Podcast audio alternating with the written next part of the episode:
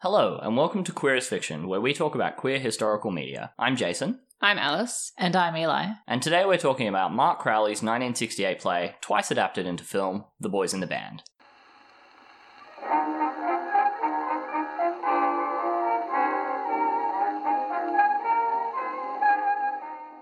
Before we get started, we have some content warnings for this episode. This episode contains the use of queerphobic, racist, and anti Semitic language in quotes, mentions of homophobic assault, discussions of the AIDS epidemic, and death. It also contains mentions of alcohol and drug use. Uh, if any of that sounds like something you don't want to listen to, please feel free to check out one of our other episodes. So, The Boys in the Band was, as I mentioned at the start, originally a play written by Mart Crowley performed off Broadway in 1968. It centers on a birthday party held for a gay man, Harold, by six of his closest friends, all of whom are gay. The party is interrupted by the presence of an ostensibly straight college friend of the host, Michael, and as the guests become increasingly intoxicated, the tensions between them rise, culminating in a game where each man must call someone whom he has loved and tell them about it. In this episode, I want to talk about the history of the play's production, its adaptations, sequel, and reception over the past 50 years. I think that it offers an interesting parallel to the history of gay rights in the United States, coming out as it did just a year before the Stonewall riots and being revived in the 90s, receiving a sequel in 2002, and being revived again on Broadway for the first time in 2018. Then, of course, there are the two film adaptations, 50 years apart, both of which featured the cast from the respective productions of the play. I'm really intrigued. I don't know how much we're actually going to talk about, but I'm really intrigued about this sequel because it is not a film or play that needs a hmm. sequel. No, it doesn't, and I'm very convinced that this will be bad. yeah,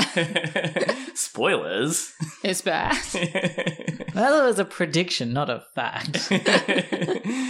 Okay, so to start with, I want to talk about the origins of the play. So, Crowley wrote the play as a reflection of his own life. Like Michael, the host of the party in the play, he was gay, a lapsed Catholic, and someone who had fallen on hard times despite seemingly being surrounded by wealth. In the play, Michael is desperately avoiding debtors. In reality, Crowley was house sitting for a wealthy friend while she sailed across the Panama Canal, down on money after having several scripts rejected and promising projects being cancelled. How long does it take to sail across the Panama Canal? That was my question reading that. I'm like, that sounds like, isn't the Panama Canal very small? Oh. I mean, I assume it's implied that she's sailing like from one coast down through the canal and up the other coast or something, not literally just along the canal. Yeah, especially because it, it was written as across the canal, which, like, obviously would take like eight seconds. Yeah. she's sailing across the canal diagonally.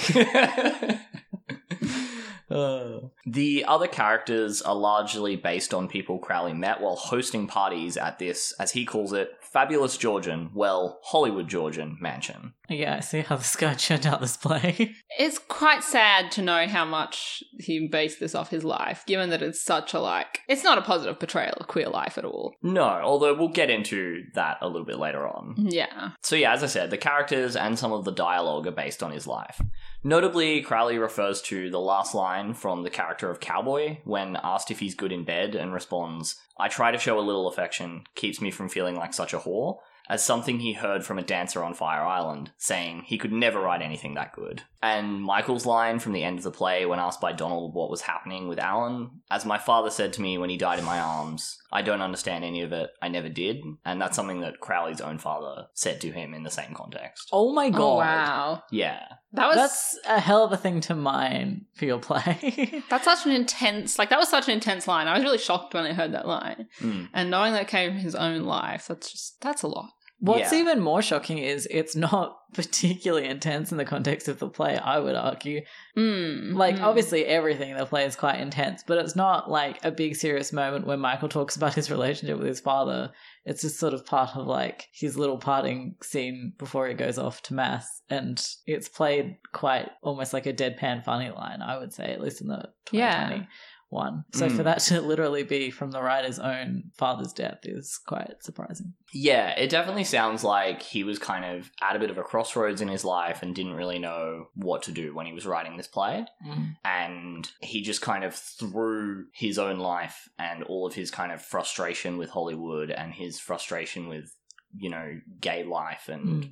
what society did to gay men at the time into this play. Mm-hmm. Mm. Yeah, the the character of Harold uh, is based on Howard Jeffrey, who was a Hollywood choreographer and dancer with whom Crowley had a similarly antagonistic relationship with, although probably it was amped up for the play, I assume. Because Crowley definitely talks in interviews about being like, he, has, he clearly has a lot of affection for Howard Jeffries. Mm. Mm. Mm-hmm. So while the play represented a milestone for gay representation in the media, especially once it was adapted into a film two years later, its creation at a time when the gay political movement was becoming more prominent was somewhat coincidental. I was not an activist, said Crowley, then or now. I didn't know what hit me, I just wrote the truth. As I said, the story was quite personal, and to the extent that it can be seen to have been created in response to society, it was maybe that in writing it, Crowley had deliberately taken up the challenge tossed down by noted theatre critic Stanley Kauffmann, who in a 1966 New York Times essay headlined Homosexual Drama and Its Disguises, asked why that era's most famous gay playwrights, meaning Edward Albee, Tennessee Williams, and William Inge, didn't write about themselves and leave straights alone. Um, this seems like somewhat plausible, especially given the similarities between the second act of this play and um, Who's Afraid of Virginia Woolf, which has been noted by critics throughout the history of its production. So, along with Crowley, most of the original cast were gay. Uh, according to Crowley, six of the actors. Um, although from my research, they were all closeted and remain so even after the critical and commercial success that the play opened to. Several of them were warned off the production by their agents, uh, including one of them who his agent was also the agent for the play. Oh. Um, That's not a good agent to have for the play. uh, she was apparently a lesbian, and like she was just like, "Don't do this; it'll ruin your career." So would she have said that to like everyone who was like, I want to be in this play that you're the agent for? Would she have been like, don't do it? Or was this specifically like, Maybe it was based on how uh, convincingly straight the public image of this particular actor oh, was. yeah, yeah, yeah, that could be true. That could be a factor. And also like where they were in their career, I guess. Yeah. Hmm. Yeah. I would assume. Yeah, and yeah, they were shocked when the play opened to success. Um, Laurence Luckinbill, who played Hank, used his toolkit to install a peephole in the set so the cast could get a look at who was taking the best seats in the house that evening during the performance. the likes of Jackie Kennedy, Marlene Dietrich, Groucho Marx, Rudolf Nureyev, and even New York City's glamorous mayor, John Lindsay, showed up. Oh, wow. Um, so yeah, the play was a much bigger deal than anyone really expected. That's very surprising. Yeah, yeah. There's a bit of discussion in some of the reviews about how it kind of reflected the kind of 60s lifestyle. Um, and so people, especially straight audiences, enjoyed the kind of escapism that it offered. Okay. That's okay. a hell of a thing to think about, this movie. Yeah, to be able really to treat is. this as like pure escapism. Mm, I don't know. yeah. yeah. It's not like a fun escapist. Yeah. Like, even if you're not queer, it's pretty. No, I think if you're not queer, that makes sense. Maybe. In a in an era when like queer people were alienated enough from the mainstream. yeah, I guess. I guess. Like I don't agree with that, but I'm like, oh yeah, that seems like how straights are. Yeah, and I think I think particularly in a context of audiences who were morbidly fascinated Yeah. by the kind of Mm. Hollywood elite and you know their lifestyles to sort of give you a glimpse into that, even through characters who aren't themselves you know famous actors or anything, but like Hmm. clearly they're representing that same kind of lifestyle. Yeah, yeah. Yeah, the cast were clearly very close, with Cliff Gorman, who played Emery, going on to act as a carer and mentor for Cowboys actor Robert La Tourneaux when he was dying from AIDS related complications later in his life. Which Gorman was one of the few straight cast members, um, Oh, okay. and his career arguably suffered the most, being typecast as an effeminate man for years afterwards and having people mock him on the street when he was walking with his wife for Mm. the queerness he performed in the show. Hmm. Interesting. Uh, yeah, I was gonna say it's interesting that that character of all the characters was played by a straight man. Mm. Yeah, that is by far the campest Mm. character. Yeah, definitely. And you know, um, Crowley talks about how he was just such an outstanding performer, and he hadn't done anything like this before, and he just you know inhabited the role really well. And Crowley Mhm. thought very highly Mhm. of his performance. That's good to hear because it could be a highly fraught dynamic being like one of the few straight actors with a crowd of gay men and having to perform what is the most sort of stereotypically effeminate Mm. Mm. performance mhm. of the bunch. Like Yeah. that could have been very bad, but I'm glad to hear that it was fine. Yeah, yeah, Yeah. So yeah, the play did really well. It uh, ran for one thousand and one showings. what is that a fact? that is indeed a fact. Okay. um, and uh, yeah, it was uh, the film rights were then sold, uh, Crowley really strongly defended the idea that the original cast should be in the film Mhm. and left a lot of money on the table in doing so Mm. um, because he wanted to maintain that kind of creative control and casting control. yeah, Mhm. yeah. Um, and some of the interviews with the cast talk about how you know shocked they were to be given that opportunity, and then also how it kind of was indicative of how Crowley felt about Hollywood and how he felt, Mm. You know, that he'd been kind of rejected by it, and now he was going to assert his control, um, and that he could, was kind of good at playing the game because of his Mhm. prior experiences. Oh yeah, and he can also use those experiences to like give other people opportunities. Yeah, Yeah, exactly. that's good. That's good.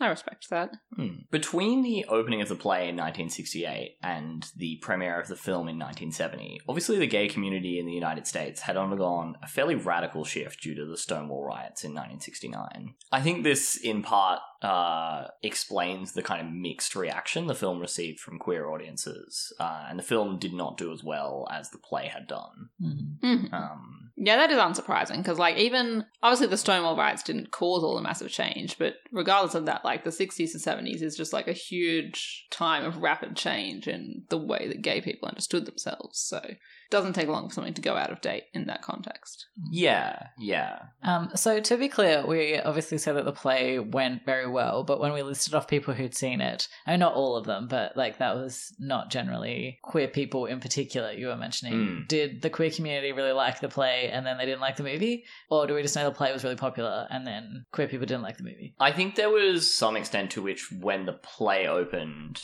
because it was such an early example of queer focused life, and it it did represent somewhat of an improvement over previous Mm. depictions of queer Mm. people. Um, like obviously they didn't die; they weren't like the villains of a story with a straight protagonist. Mm. You know, there were ways in which this was a step forward. Um, and so when the play opened, it was reasonably well received, but then I think it was, yeah, it very quickly gained Okay. this kind of divided legacy. Yeah, okay, Mhm. that makes Um, sense. And so, yeah, I guess maybe like by the first showing, it was well regarded, and then maybe by like the 50th, it wasn't. I don't know. And by Like, the thousand and one? yeah, th- there was clearly. Thousand and one. What do you say? Thousand and first? Thousand Yes. first? Yes, Alex. um, Eleven first. yeah, as you mentioned, there's clearly a very, it was a very quickly moving social dynamic Mm. at the Mm. time. So, yeah, I mean, for the gays trying to integrate into the mainstream, the story presented a picture of gay men as too depressed and debaucherous to function alongside straight society. And it hardly suited the more radical parts of the movement any better, especially given the racism expressed toward the one black character in the film. I did read one article claiming that the play helped incite the Stonewall riots. Oh, okay. that sounds apocryphal. Yeah, which stated after gays saw the boys in the band, they no longer would settle for thinking of themselves as pathetic and wouldn't be perceived as such any longer. Now that Michael and his friends had brought their feelings out of the closet, this new generation would dare to be different. bold claims, bold I claims. I find this a pretty unlikely narrative. Uh, as I said, the film was not especially successful. Uh, the play itself closed in 1970. Obviously, it did quite well with 1,001 performances, but you know it did close. Um, and most sources refer to the gay community cooling on the story in the wake of Stonewall. I know, for example, that in Australia, where the film wasn't released until 1972 due to our prior lack of an R rating, that it was received pretty poorly by the queer community. It's certainly possible that some gays were inspired by the boys in the band to participate in the protest movement, but I think any claims that it was a key factor in sparking Stonewall are pretty overblown. Mm. Yeah, I mean, it's obviously part of an overall cultural movement towards like being more open about queerness, but it is a big leap to say it kind of caused that movement. It's just a part of that movement. Yeah, especially given the quote from Crowley earlier about him not being an activist. Yeah, Yeah. yeah. So Sylvia Rivera left that showing of Boys in the Band and she went to her favorite bar. uh, in fact, in an interview with Eric Marcus for Making Gay History, Vito Russo called the backlash from the gay community against the film probably the first time gay people protested against a Hollywood movie. Huh, that's There interesting. And I tend to trust that as a source much more highly. Yeah. So thank you, Eric Marcus. So you could just as legitimately claim that Stonewall like brought down Boys in the Band as Boys in the Band created Stonewall. Boys in the Band Yep. created Stonewall and then was destroyed by. yes, it is the Ouroboros. So, all of this is supported by how the story kind of disappeared following the release of the film, uh, not resurfacing until an off Broadway revival in 1996. Ben Brantley, at the time, began his review of the revival by saying that it is apparently okay to like the boys in the band again. so, I think that kind of gives you an indication of the place it held in queer Okay. popular culture. Yeah. That makes me feel better about it, to be honest. Mm. It is interesting to think because, like, look, I enjoyed the movie, the 2020 movie, Mm. but it is weird to me that people decide to revive it. It does seem to be such a product of its time. So, Mm. like, I'd be very interested, and I don't know if you have much information on this, on why they decided to revive it in the 90s. I have a little bit of a theory. I don't necessarily have like quotes from people Oh, yeah. explaining why they did it, but there's a bit of info here. So much of the dark humor in the story had aged poorly. As critic Glen Weldon put it in 2020, queer theatre and queer cinema, which grew defiant in the years after Stonewall, took on a new sense of urgency and rage as AIDS ravaged the Hmm. community. In the face of the epidemic, Crowley's comfortable cashmere queens trading their tired barbs seemed wildly inessential, even campy, and glib lines like "Show me a happy homosexual and I'll show you a gay corpse" took on a new pattern of tastelessness. Mm, mm. By this stage, of the original six members of the cast who were gay, five had died of AIDS-related illnesses, as well as the producer and I believe the director of the film. Mm. The 1996 revival ran for a month, and then the story was dormant once more. But even here, there were some signs that the story would continue to have a pull for gay men. Charles Kaiser writes of a 1993 screening of the film that 40 year old gay men viewed it with disdain, saying they were not like that anymore, while 30 year olds said they were more like that than we'd like to admit, and the 20 year olds said they were just like that. Hmm. Okay, okay. I do think that's sort of interesting, and I'm interested to see how this commentary continues to go as we get up to the remake that happened this year or like last year, I guess. Mm. Technically. um, because I do feel it's sort of interesting in that, like, I think there's in one regard, like, we can only really feel comfortable putting it on when we feel distance enough from the original time in which, like, the circumstances of their life are being portrayed to be able to put on as kind of a commentary on that. But then also, like, it's clear from what I know of, of some of the statements of the 2020 cast that, like, the reason why they wanted to do it and felt strongly about doing it was because they felt that some of their life circumstances were still the same and that Mm. was why it resonated. And I don't know, I feel like you kind of have to somehow achieve a good balance between those sorts of Mm, things for it to mm. succeed. And like that just seems an enormously tense thing and difficult thing to pull off to me. yeah, definitely. I think it's also interesting to think about, like, you know, if you've got these 40 year old gay men saying we're not like that anymore, is it that they genuinely don't find that reflective of their lives, or is it that they're not comfortable seeing that as a reflection of their lives? Because I think that's also a factor that people would be like, I see myself in this and I don't like that, so I don't like this play or film. Yeah, well, I mean, that's clearly Yeah. the implication of Kaiser's quote, right? Like, with the 30 year olds are saying they were more like that Yeah. than we'd like to admit. Yeah, Mm. yeah, exactly. Um, Well, and also the 40 year olds are apparently not saying we're not like that. They're saying we're not like that anymore. that's true, yeah. We've grown out of that now. yeah. Yeah. Yeah, so I think there was an extent to which, you know, the people who would, you would think be the champions for this kind of revival, which would be Mm. these kind of 40 to 50 year old gay men who were, you know, in their early 20s when the Mm. original came out, Yeah. were really reluctant to embrace it for fairly obvious, I think, reasons. And so therefore it, you know, didn't have that kind of momentum that would have allowed it to connect with a whole new Mm. generation. Mm, yeah. And yeah, the idea that the gay community had moved past the need for the boys in the band was only reinforced when Crowley penned a sequel to the play in 2002. While the story of the sequel ostensibly deals with the fallout of the AIDS epidemic and the activist movements that grew out of Stonewall, a review from Donald Harvey in 2002 describes how Instead, he's penned a work in which the same characters end up defined mostly by the degree to which they've resisted 35 years of social and potential personal change. Most remain single, predatory, and emotionally unsuited for serious relationships. Age has only made more sour the bitter edge to all those snap queen put downs. As much as ever, younger outsiders are viewed with hunger and resentment as mere trade. This sounds like a truly awful sequel. Mm. Yeah. So the I think the premise of the sequel is that uh, one of the characters from the original has died, and they've just been to the funeral, and now they're back at Michael's apartment, Mm. hmm Yeah, you out as can't a just- kind of wake. Do the same sort of thing in that context. No, no. Yeah. And like I see kind of why you'd want to I mean originally I said I don't see why there would be a sequel and I still don't think it really needs a sequel. But I can see why you'd want to sort of be like gay life has moved on so much and we've had a lot of changes in rights and we've or dealing with the AIDS epidemic. Hmm. Why you'd want to sort of say Mm. how would this look different now, but it doesn't sound like it was pulled off well. Yeah. I mean, it sounds like the sort of thing that Armistead Maupin did uh, potentially much more successfully in revisiting his Tales of the City series Mm. uh, in the 2000s at some point, which was set originally around when the AIDS epidemic was first starting off. Mhm. And so obviously there's been a shift in gay life since then to Yeah, the 2000s. yeah, yeah, yeah. yeah. But, you know, maybe tonally managed to do that better. Yeah, and I think, you know, for a lot of audiences, it was kind of, oh, okay, it's this older gay man kind of criticizing younger gay men. So there's like a young gay Mm. man in the sequel who represents kind of the activist movement, Okay. um, Mm. who just gets like relentlessly critiqued. Okay. I see. And yeah, it just didn't sound generally great. And yeah, The Men from the Boys, as the sequel was called, Oh, I, yeah, I guess. Ran for a month to mediocre reviews, and I think an indication of its lack of cultural legacy is the fact that, as far as I remember, none of the reviews I read of the 2018 revival or the 2020 film even mentioned its existence. Oh, okay, yeah. All right. So let's just pretend that never happened then.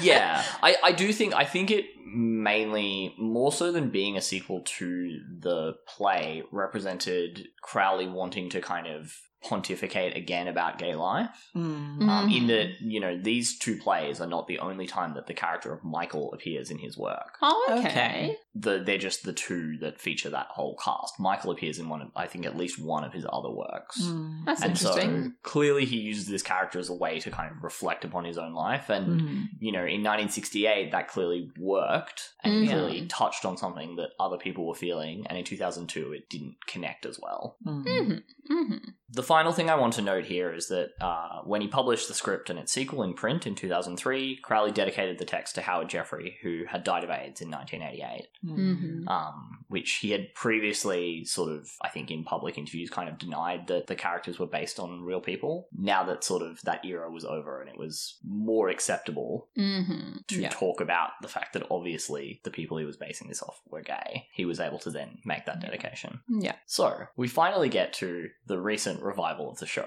Mhm. So the play was revived in a much bigger way in 2018, with a Broadway debut featuring a full cast of out gay actors and produced by prominent gay showrunner Ryan Murphy, um, who I, I'm sure I don't need to tell our audience about, but he made Glee and American Horror Story and Pose and a bunch of shows for Netflix. You might need to tell them because you had to tell me.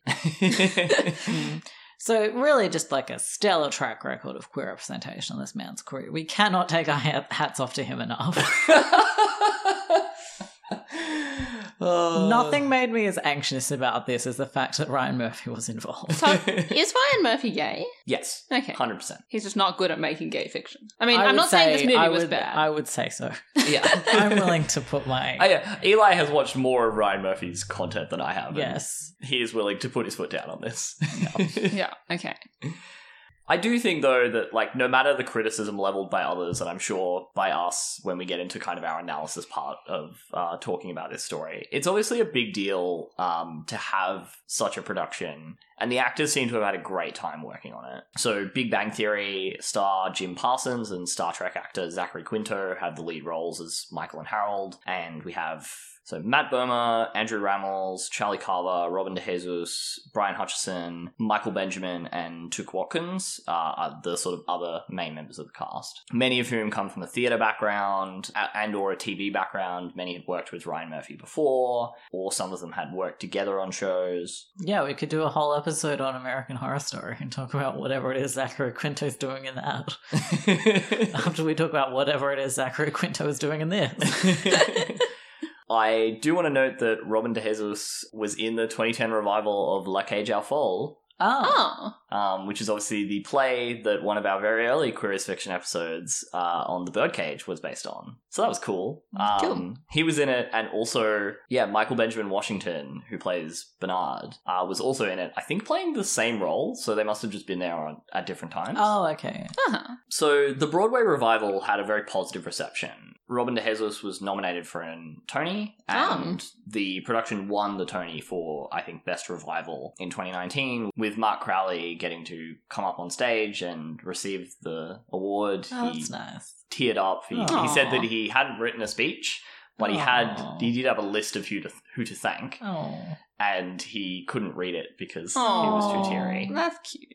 Yeah. I wanted to ask actually, while we're mentioning Emery's actor, if Emery's actor in the original off Broadway slash film adaptation was a white actor or if he was also Latino, uh, just because. Yeah, so Cliff Gorman was Jewish. Uh, I don't believe he was Latino. Okay, okay. I guess that could probably preserve something of the same dynamic then, given adjustment for time. Yeah, we'll get into a bit of the interactions between Emery and Bernard in the Yeah. story and how, yeah, I do think the framing of that is different in the 2020 version. Okay, yeah. Because of the fact that the actor playing Emery is Puerto Rican and therefore that carries a different Yeah, context. yeah, yeah. Okay, cool. So, yeah, I mean, as we've talked about, Ryan Murphy is obviously a big, influential showrunner, um, and he particularly has a very prominent deal with Netflix to make shows for them. And so I think this helped him get this production made into a film. So, like, you know, as much as we can criticize him, I do appreciate that he's using his influence to be like,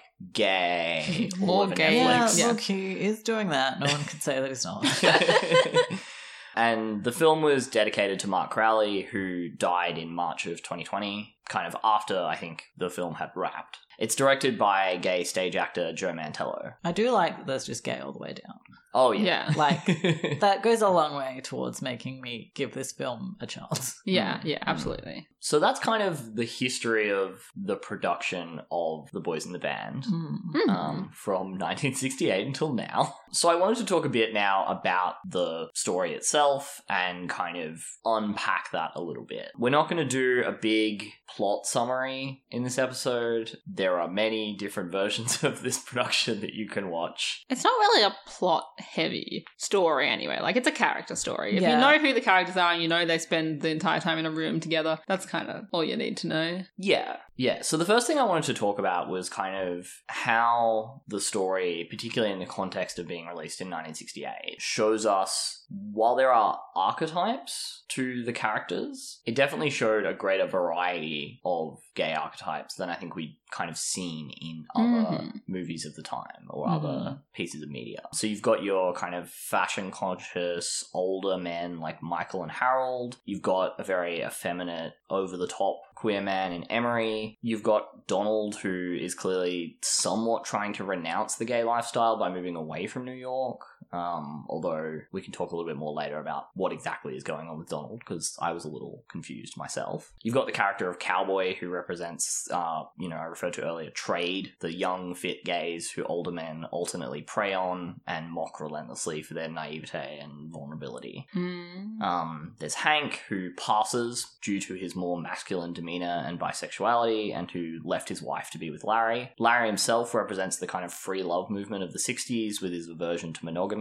And, you know, finally we have Bernard, who somewhat represents the fetishization of black men in gay circles. And certainly in the play represents the ways that one oppressed minority can look down on another to make themselves feel better. Hmm. I think the key here is that none of these are particularly positive stereotypes. And certainly, to some extent, that makes sense in the context of the film, which was released under a Hollywood that was um, still kind of under the effects of the Hays Code, um, whereby you couldn't represent gay people in a positive light. Mm. Um, the only way you were allowed to present them was negatively. But I do think that's giving Crowley a pass Mm. for something, given that he wrote it as a play.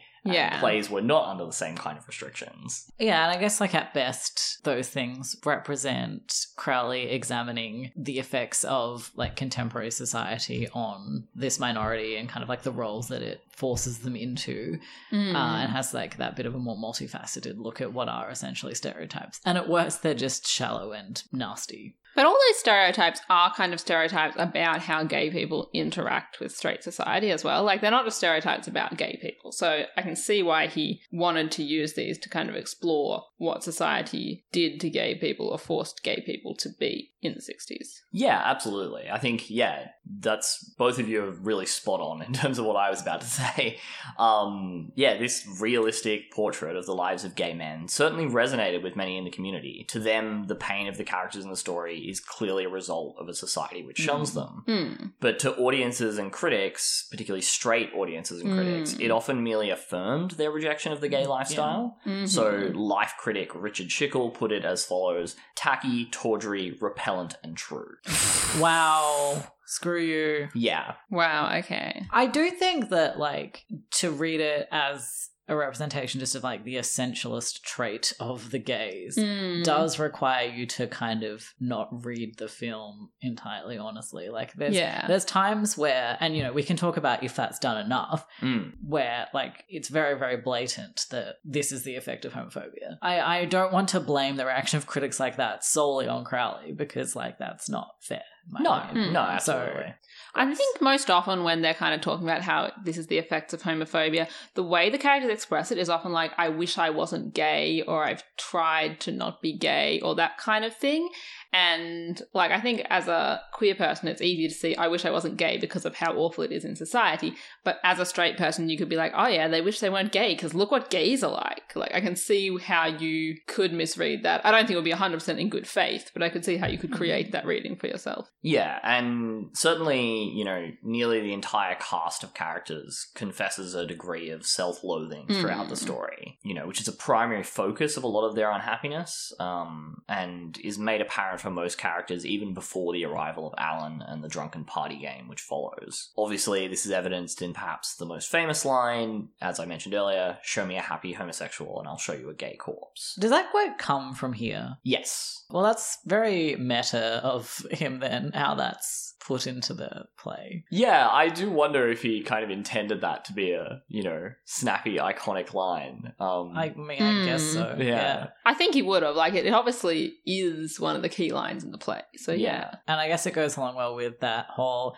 this isn't like the theatre. Gay people Mm. don't always kill themselves at the end Yeah, Mm. sort yeah. of line. I, like, that's not verbatim, but, you know, it was essentially that, Yeah, yeah, yeah, yeah, yeah, That's basically it. which was somewhat of a comfort, I guess. I kind of vaguely did assume someone died in this play. I kind of assumed that too, to be honest. Yeah. Yeah, and I think that's part of, you know, for gay audiences who do enjoy this story, part of it is that it didn't have the characters killed, it didn't have them be, for the most part, the subject of, um, you know, violence from straight characters. Obviously, there is one exception to that. Mm. But, you know, the ways in which the straight character in this movie is the outsider. Mm, mm. Um, Yeah, I mean, if there's a straight character. if there is a straight character, which we're about to get into. So, Which I'm pretty skeptical about, frankly. Yeah, so the character of Alan, who is uh, Michael's college roommate, is, yeah, w- one example of the kind of self loathing in the story where you could definitely argue, and I think is a reasonable interpretation of the story, that at the end he's slamming the closet door shut on himself. Yeah. And obviously, you've got Michael and Harold seemingly destined to continue their toxic relationship indefinitely, as evidenced by Harold's final line, where he sort of says, Call you tomorrow before he walks out Mm. the door. And Bernard descending into a drunken stupor and shame after being humiliated by trying to call the man who he'd been in love with since he was a child. So there's obviously a lot of negative emotions and negative arcs for these characters. Mm. But I do think, on the other hand, you could argue that Crowley shows hints of growth for some of the characters throughout the story. Well, I think Larry and Hank, who are in quite like a negative place in their relationship at the start, do have an overall positive arc. Yeah, yeah. So Larry and Hank, who, you know, have gotten into a relationship where Hank has left his wife and kids to be with Larry, and Larry is consistently sleeping sleeping around and, you know, hooking up with other men. And Hank doesn't seem to understand that. And it does seem like they come to some greater understanding of each other. Mm. And also a greater understanding of just the fact that they love each other. Yeah, yeah. And that Um, it's that they want a different thing out of a relationship, not that they don't want to be together. Yeah. Yeah. Yeah. We also, I would say, see a development in the relationship between Emery and Bernard, Mhm. where, you know, after the big confrontation there, where Michael confronts Bernard on the way in which he allows Emery to use racist language Mm. against him. And Bernard is kind of like, well, yeah, I allow him to do that and I do it to myself, but you can't do it to me. And I think following that scene, we do get some reconciliation between Emery and Bernard, and Emery apologizes. And at least in the film version, at the end, they're seemingly affectionately having, I was about to say breakfast, but I, I mean, I guess it's kind of breakfast breakfast, a late night meal in a diner. Yeah. Yeah. Very tenderly. yeah, Yeah. which is something you don't have in the original. Oh, okay. Like Mm, one, once yeah, I guess. Yeah. yeah, they don't they don't show anything outside the Apartment. Yeah, that makes Yeah. sense. Yeah. Oh, which speaking of the apartment, I forgot to say the apartment uh, is based on a specific apartment of an actress friend of Crowley's, Okay. and the outdoor scenes during the day, at least in the original film, are just at that apartment. Oh, that's cool. and then they had to build a set Yeah. For the interior, obviously, to like fit camera crews in. Yeah, yeah. And they had to build a set for the nighttime scenes. Yeah. So they were just pouring buckets of water on them and stuff. Is- it actually looks pretty good. For something from 1970, Hmm. um, the storm scenes actually do look pretty good. Okay. hmm hmm Is this literally the woman who was sailing the Panama Canal while he was? I don't think so. Okay. Yeah, no, no, because that was his like that was the like Hollywood Georgian mansion. Oh yeah, yeah. It's not an apartment. Yeah, Yeah. I do like the apartment. I like that it has a spiral staircase. I think that's cool. Hmm. And then finally, there's the relationship between Michael and Donald, where I do think Donald is hard to get a read on, but he does seem to Hmm. have gone beyond trying to understand or cure his homosexuality through therapy, which is kind of, I feel, the direction they're trying to sort of go. Oh yeah, And they. then he sort of says that he's trying to un- himself, understand himself more holistically, like he's trying to go deeper than that when he's talking Mhm. about his therapy with Michael, who kind of Yeah. assumes that it's like, oh, well, your mummy and daddy made you gay. And he's like, no, let's go beyond that. Yeah. I didn't even think about that when he talked, and this is so obvious now you say it. When he talked about being in therapy, I was just like, oh yeah, he's going to therapy. Whatever, people go to therapy. It did not occur to me that he's going to therapy because he's gay, and I feel like that makes his character make a lot more sense to me because I was kind of like, what? What's the point of this character? All the other characters have like kind of an aspect of gay life they're showing, and obviously that's an aspect of gay life that he's or gay experience that he's showing, and I didn't get that, but now I get it. But as Jason's saying, like that's not why he's going. Like that's the point. That may or may not have been the point originally, but now he's trying to work on like more sort of general goals about like his experiences with failure and things like that, which are probably connected to him Mm, being a gay man because that's obviously a big part of who he is. It's not like he's trying to do conversion therapy or anything like that. Yeah. And I think that your reading of that is really important to your reading of him at the very end of the film when Michael's saying, like, if only we didn't hate ourselves quite so much. And Donald saying, yeah, I know, is you can kind of either read that as Donald being like, yeah, I hate myself too, or Donald being like, I've already completed this part of my life. I've moved on past that. I don't hate myself. I'm working on myself as a human being, not as a gay anymore. Mm, And like mm, wanting to be able to take Michael into that with him, but just not being able to. Yeah, no, that that's true. and I don't true. feel like, you know, there's necessarily like a right reading there. Like I was also kind of like, what is Donald's deal? But I don't know. It's interesting to think. Yeah, yeah. Yeah, I do. I do think Donald is the character who, if you just watch the film without thinking about it too closely, you kind of don't really get why he's there. Yeah. And I think the more you think about his character, the more there is going on. What is Donald doing at this party? Because we were watching this and Michael's like, oh, you're like a day and a half early. And we're Mm. like, oh, but the party's tonight. So that must have been an exaggeration. Mm. But then when Harold shows up, he is like, why are you here? And Donald's like, I'm not leaving. So it's Mm. kind of like Donald isn't meant to be at this party. Yeah, this is something that's in the original 1968 play script, I think, from memory. Okay. Um, I apologize if I'm getting this wrong. Um, thank you to listener Aaron Starr, who sent us some very good resources for this episode. But in the script, when Donald asks who is going to be at the party, Michael crucially responds, Oh, it's a bunch of Harold's friends. Hmm.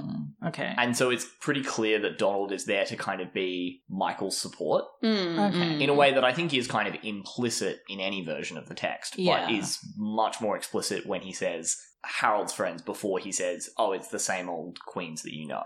Mhm. Mm, Yeah. yeah, that's what I was going to say. And having not read the script, I guess that does make it clear that it is in the 2020 version too. He's kind of like a bit of a crutch for Michael, who is Mm. quite an anxious person, as we see, to have Donald there to help him host the party. Yeah. Yeah. And I think this becomes clear as the play goes on and as the film goes on. Michael is not super close with any of the other guys. Mm. Mm, mm. Like, he seems to have a reasonable relationship with Hank and Larry, but, like, he clearly doesn't get along with Bernard or Emery. Huh. Yeah, it's a little bit hard to tell because Michael's so mean to everyone. Mm. That's true. Mm. all the yeah, time. absolutely. Yeah. Because it's a movie or a play about the relationships between these nine men and kind of about every single cross point of those nine men, like the relationships between any of those individual two men, I think you'd have to like watch it a few times to actually focus on each one of them and kind of keep track of what they're for and like how they interact Mm. with everyone. Which is a level of subtlety that I did not go into this film expecting it to have, to be honest. Yeah, Mm. yeah. Uh, so like cool.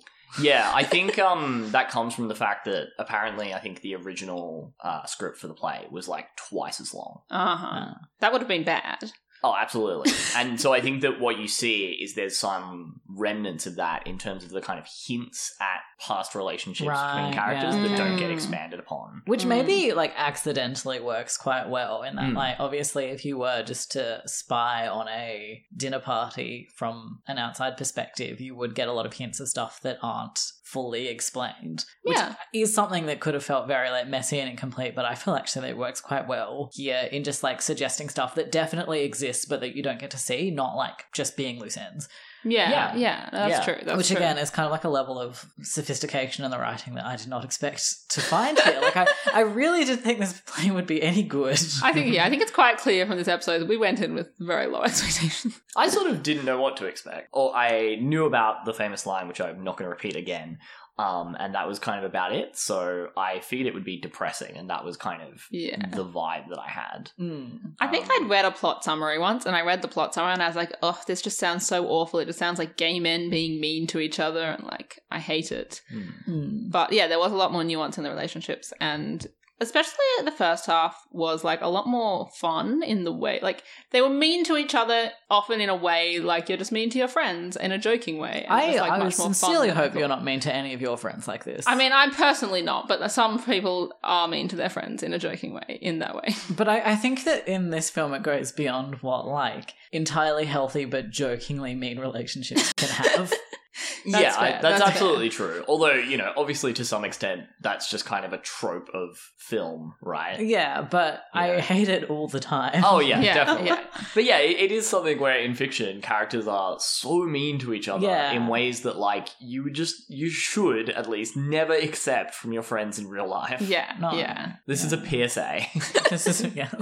If your friendships are like the ones depicted in this film, time to find new friends. Yeah. So yeah, I mean, even Michael himself arguably experiences somewhat of a change, although I think Crowley deliberately leaves this quite ambiguous. Where he kind of Mm. has this breakdown and realizes he kind of needs Donald's help, but then he does kind of snap back into his kind of Yeah, snarky yeah, self. yeah. Yeah, it's quite ambiguous, and you sort of have his parting words with Harold, where Harold is sort of like, I'll call you tomorrow. And you can kind of see that's one path, but then there's also where he asks Donald, you know, will I see you next Saturday? Mm. Yeah. And I Yeah. think there's definitely a way to kind of, at least in the way that I thought about Michael as a character, where you can kind of see these two paths, and down one Mm. path lies Harold, and down the other path lies Donald. Okay, that's interesting. Hmm. I think that really is a valid reading of the film, but I took it a little bit differently, so I'd like to just kind of say some things about Michael now. Yeah, yeah, excellent. Please Um, so basically, I think that like you've already noted a bunch of ways in which these relationships potentially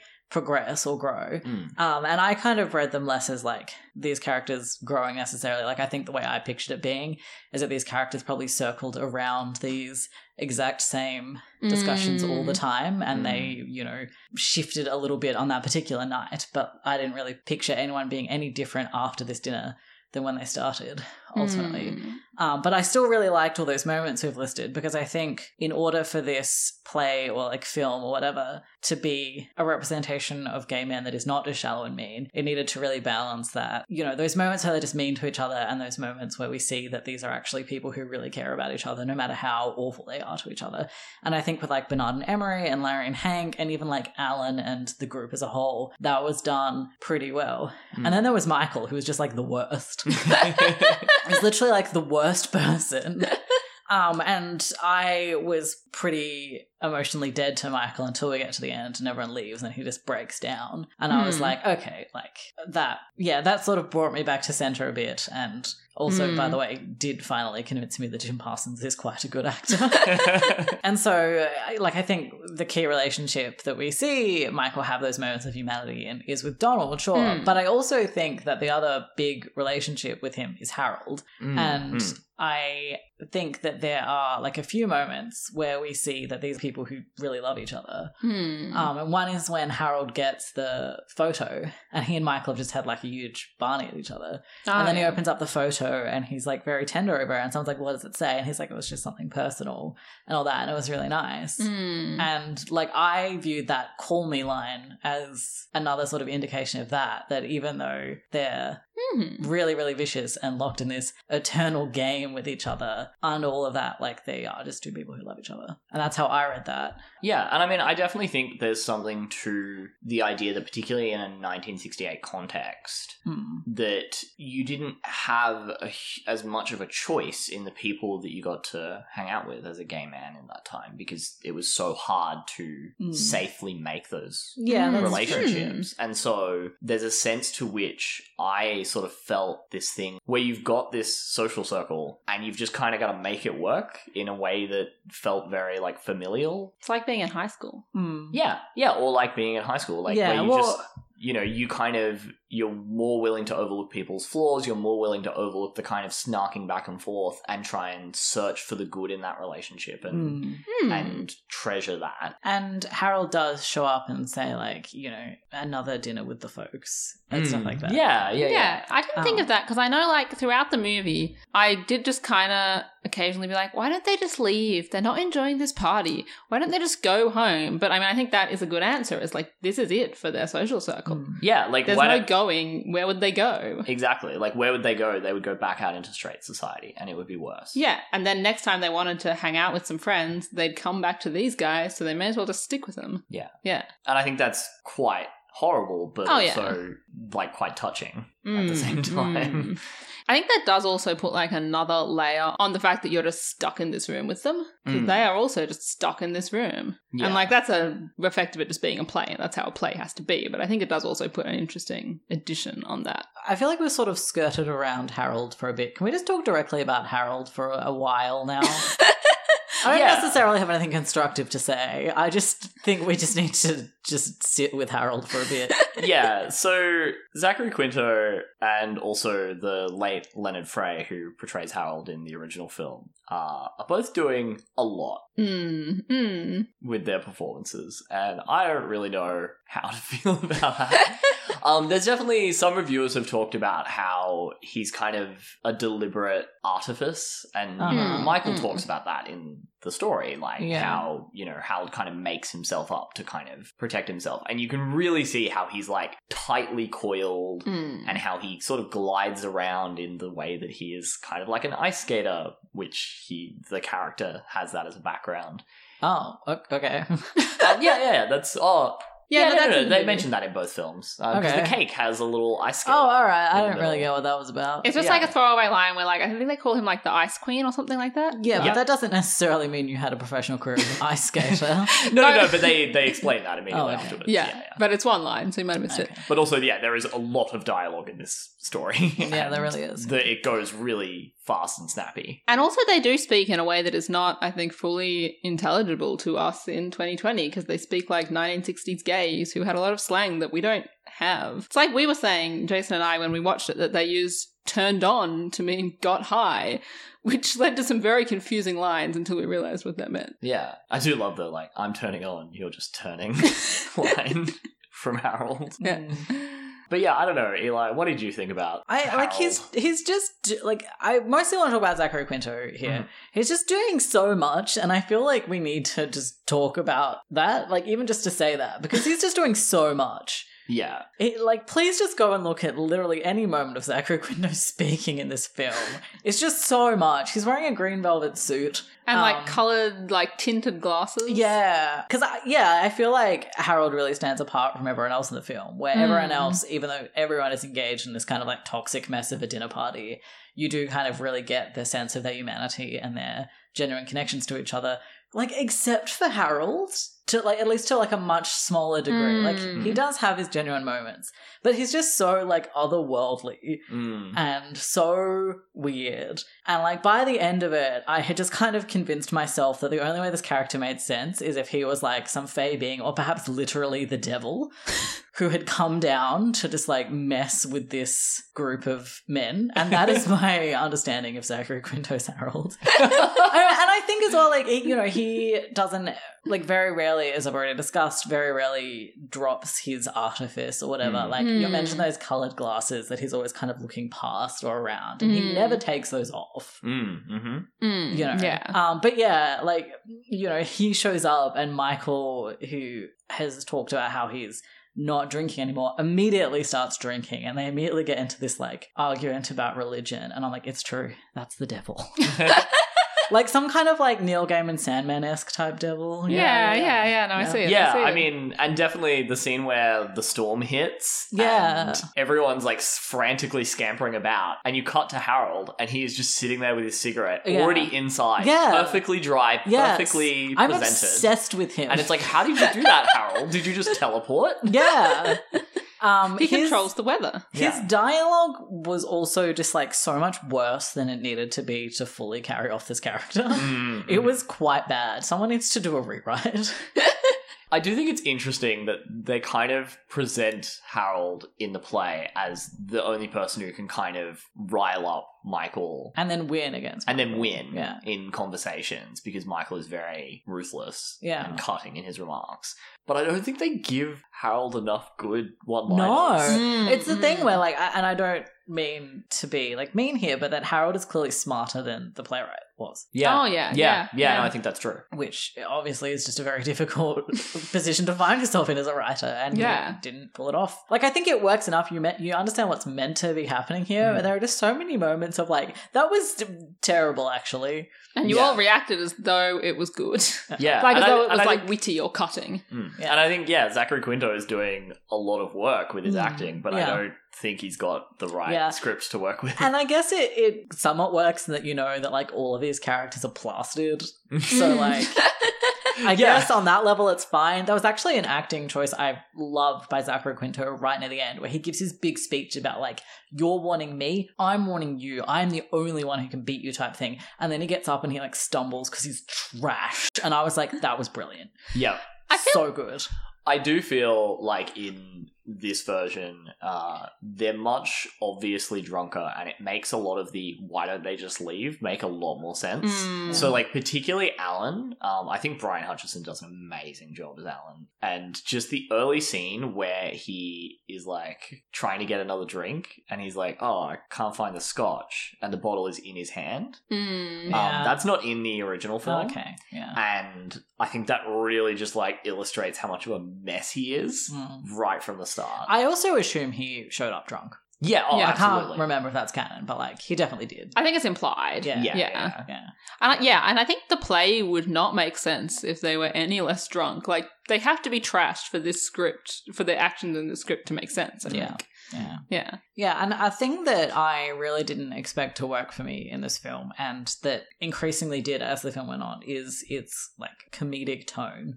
Mm. Where like this Mm. film opens and it looks like it's setting up a rom com with their all their Mm, little mm. like things about them going about their day before they meet for this party, and I was immediately so mad about it because I knew it was about to be like vicious and emotional. Mm. And I felt like there's no way that you can have that intro to this film and not treat what is to come with like insufficient seriousness. And I feel like it, they kind of found the balance Mm, mm. most of the time, but like not quite. Yeah, no, the intro it does it it makes you think of like Love Actually. Yeah, it is. That's That what is I- exactly. You know those kind of ensemble Yeah. cast interwoven rom com Yeah. narrative. Yeah, that's totally. I had I was trying to think what it made me think of, like in the Mm. back of my head, percolating around there. But thank you for Yeah. bringing that up. But yeah, like so for example, this is still pretty early in the film, but after Alan like assaults Emery, Mm. um, and Emery's in the bathroom like dabbing the blood off his face, Mm. and Alan bursts in because he's gonna throw up. Mm. Like Emery like screams and is like, "Oh, she's after me again!" and like jumps into the closet. Mm. And I'm like, that's not funny. I think Emery is meant to be understood as genuinely feeling fear in that moment. Mm. And I'm like, that's not, you can't have that five minutes earlier be a big serious turning point in the film and now be played for laughs. Mm. And I was like very mad at it. I didn't think Mm. it was a good choice at all. Yeah. I- yeah, well, and specifically the jumping back in the closet Yeah. thing, Mm, like, kind of mm. adds a layer to the yeah, joke, that is which, weird. um, which I um, don't think is in the original film. Mm. Like, found- like the scene is still there, but I don't think he jumps specifically back into a closet. Yeah, I found that line very confusing because I just like could not read what tone they wanted me to take from it. Mm. I was like, Mm. is this a joke? Is Emery genuinely fearful? Like, And, and I, I, feel like it's not necessarily one or the other, and that just makes it very Yeah. weird. And I do reviewer. think that is kind of like the big weakness of the film is that like whilst a lot of the time they do find a middle ground to walk on, the overall tone of this film just isn't quite Yeah. cohesive or like even if you wanted a film that had like a dramatic turn at some point, like it's just not I don't think they really put enough thought or a care into how Hmm. that was going to be. Yeah. Um, so I do, before we move on from that, want to mention my favorite line that began to defrost me to this film and made me literally laugh out loud, which is when Harold mentions Alice B. Toklas's opium-baked lasagna. I did not expect to laugh out loud in this movie, and I did several times, and that was I'm- nice. I was so pleased with that. That was so funny. yeah. yeah, no, there are some genuinely good one-liners. yeah, there are like there is some really good dialogue. There's also just like also a lot of terrible dialogue. yeah, Like, boy, I was surprised. how could this boy's face compare to my soul? I was surprised that they didn't really like. I think there's a few lines here and there that are added or taken away, but they didn't really rewrite any of the dialogue to make this 2020 version. They just picked up the script and they're like, "Yep, let's go with it." yeah. And Having said that, though, like I know this is still set in the original time period, but can you imagine if they tried to like update it and 2020ify the dialogue, and someone was like being bitchy about someone's Twitter handle or something? Like, oh, that would be disgusting. oh, oh, so let's just be oh. thankful they didn't go too far the other way. That's true. That's yeah, true. they did. What they did was they removed some of. So there's a lot more theater references Uh huh. in the Oh, original, yeah. both from Michael and also from Emery. So it does kind of remove a little bit. There's a dynamic in the original between Michael and Emery where they should be able to connect on their shared love of theater, but Michael Mm. mocks and denigrates Emery. um. over that. Mhm. And it's sort of like, well, the specific things you like Oh. Okay. are trashy. Oh, so- yeah, yeah. Which I think is an interesting arc, but also I think it was probably a good choice to remove a lot of those kind of weird niche historical theatre references Yeah. that most of the audience are not going to get. Yeah. You know, there's enough still there to kind of give you an idea of who Michael is. I will also say that at some points it really weirdly seemed like this had originally been a musical and they didn't want it to be anymore.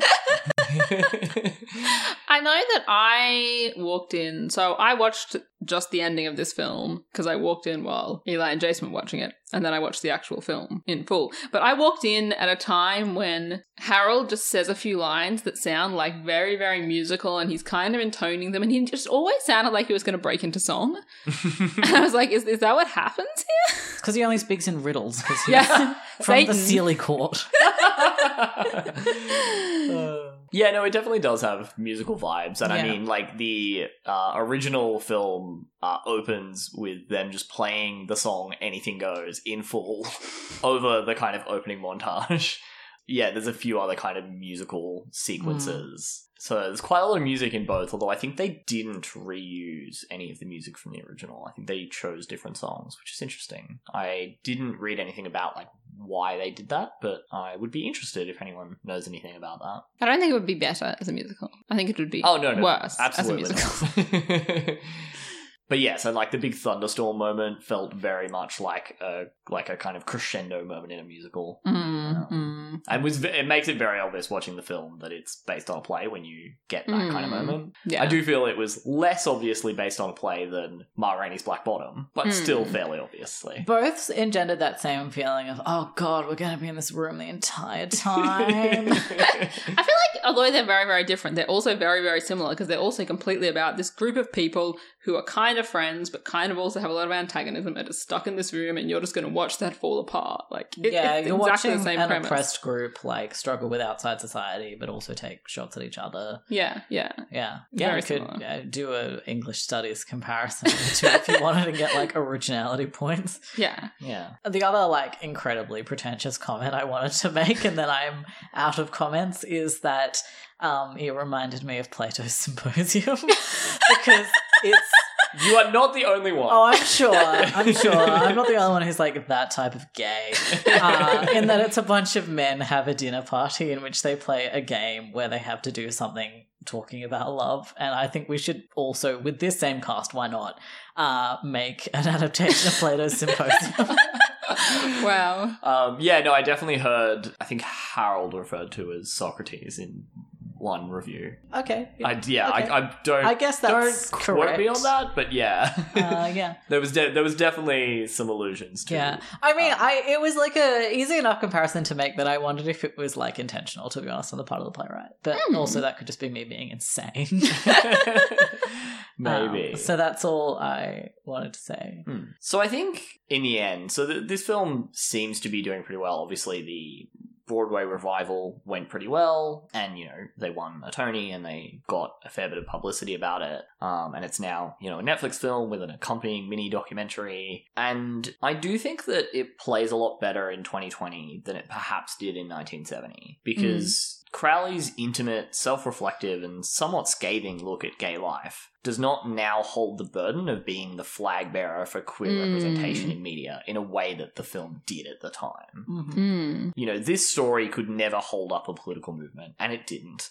Um, and there certainly remain some problematic elements, although I would say neither version like ignores or, you know, minimizes Michael's racism or the kind of hierarchical homophobia that sees Emery pilloried by the rest of the men. You know, I'd say those things are dealt with maybe imperfectly. Yeah, Yeah. But yeah, I think the story fits more comfortably into a kind of milieu of queer content. And certainly Mm. it is continuing to resonate with new generations of gay men. Like the cast of this film um clearly had a personal connection with the story Yeah. and they Mm. spoke at length about how it kind of, you know, sort of shows how far we've come, but also how many things remain the same and there's kind of a comfort in that. Yeah, I just generally think that it holds up better as one piece of queer content in a sea of it, which thankfully we now have, even if it's still probably more like a large lake.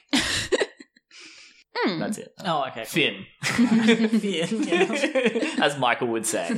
Finny. So with that, we have been Queer as Fiction. I am Jason. I'm Alice. I'm Eli. If you've enjoyed this episode, you can find more of our content on Podbean, Spotify, Apple Podcasts, or wherever good podcasts are found. You can also follow us on social media as Queer as Fact on Twitter, Tumblr, and Facebook. Uh, if you would like to support us financially, you can buy Queer as Fact merch on our Redbubble store and gain perks like voting on episode topics by subscribing to our Patreon. If you can't support us financially but would still like to help us out, we really appreciate reviews on platforms like Apple Podcasts. They really help us reach a wider audience. Links to all of these things, as well as source documents if you want to learn more about our episode subjects, can be found on our website, queerasfact.com. We would like to acknowledge the traditional owners of this land, the people of the Kulin Nation, and pay our respects to their elders, past and present. We acknowledge and uphold their continuing relationship to the land on which this podcast is recorded. Queer as Fact will be back on February 1st with an episode on Russian composer Pyotr Tchaikovsky. Thank you for listening, and we'll see you next time.